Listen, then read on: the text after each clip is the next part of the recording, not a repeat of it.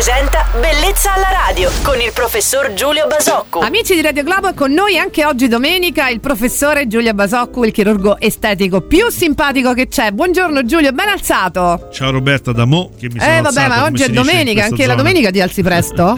sì, io non sono uno che dorme molto. Parliamo di cellulite, Sì. dai, sempre questa cellulite, epoca che vai, cellulite che trovi, forse a cambiare è la percezione di chi la guarda, perché in alcuni periodi giro coscia e giro vita burrosi erano segni di femminilità, di fertilità, tali da meritare anche celebrazioni artistiche. Mi vengono in mente le tre grazie di Rubens, tu che ne pensi Giulio? Beh, sì, diciamo che fino al secolo scorso, forse, cioè fino a tanti anni fa. Eh sì. Oggi guai a dire a una donna che ha una bella rotondità sui fianchi perché te la O sei la fatta Venere di nemica. Botticelli Eh, anche. esatto. Diciamo che sono cambiati radicalmente le- le- le- il modo di vedere la bellezza, è cambiata la bellezza e sono cambiati anche radicalmente la, la struttura fisica di, di una donna. Diciamo che una donna mediamente rispetto a 40 anni fa pesa 4-5 kg in più, ha una struttura fisica completamente diversa, ha una, una quantità di grasso corporeo cambiato, ha una struttura muscolare fondamentalmente eh, raddoppiata, quindi diciamo con delle caratteri- caratteristiche fisiche profondamente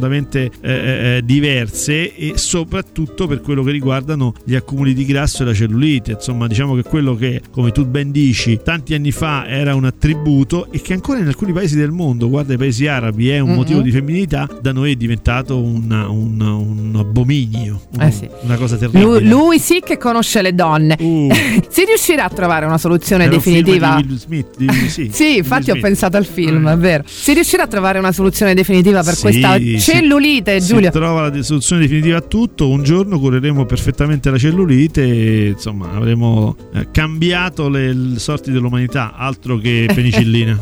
Una bella e interessante puntata quella di questa domenica. Per chi volesse chiedere un consiglio al nostro chirurgo estetico Giulio Basocco può scrivere a bellezza alla radio at radioglavo.it. Buon proseguimento di domenica Giulio, grazie. Ciao Roberta, buona giornata Ciao. a tutti. Bellezza alla radio.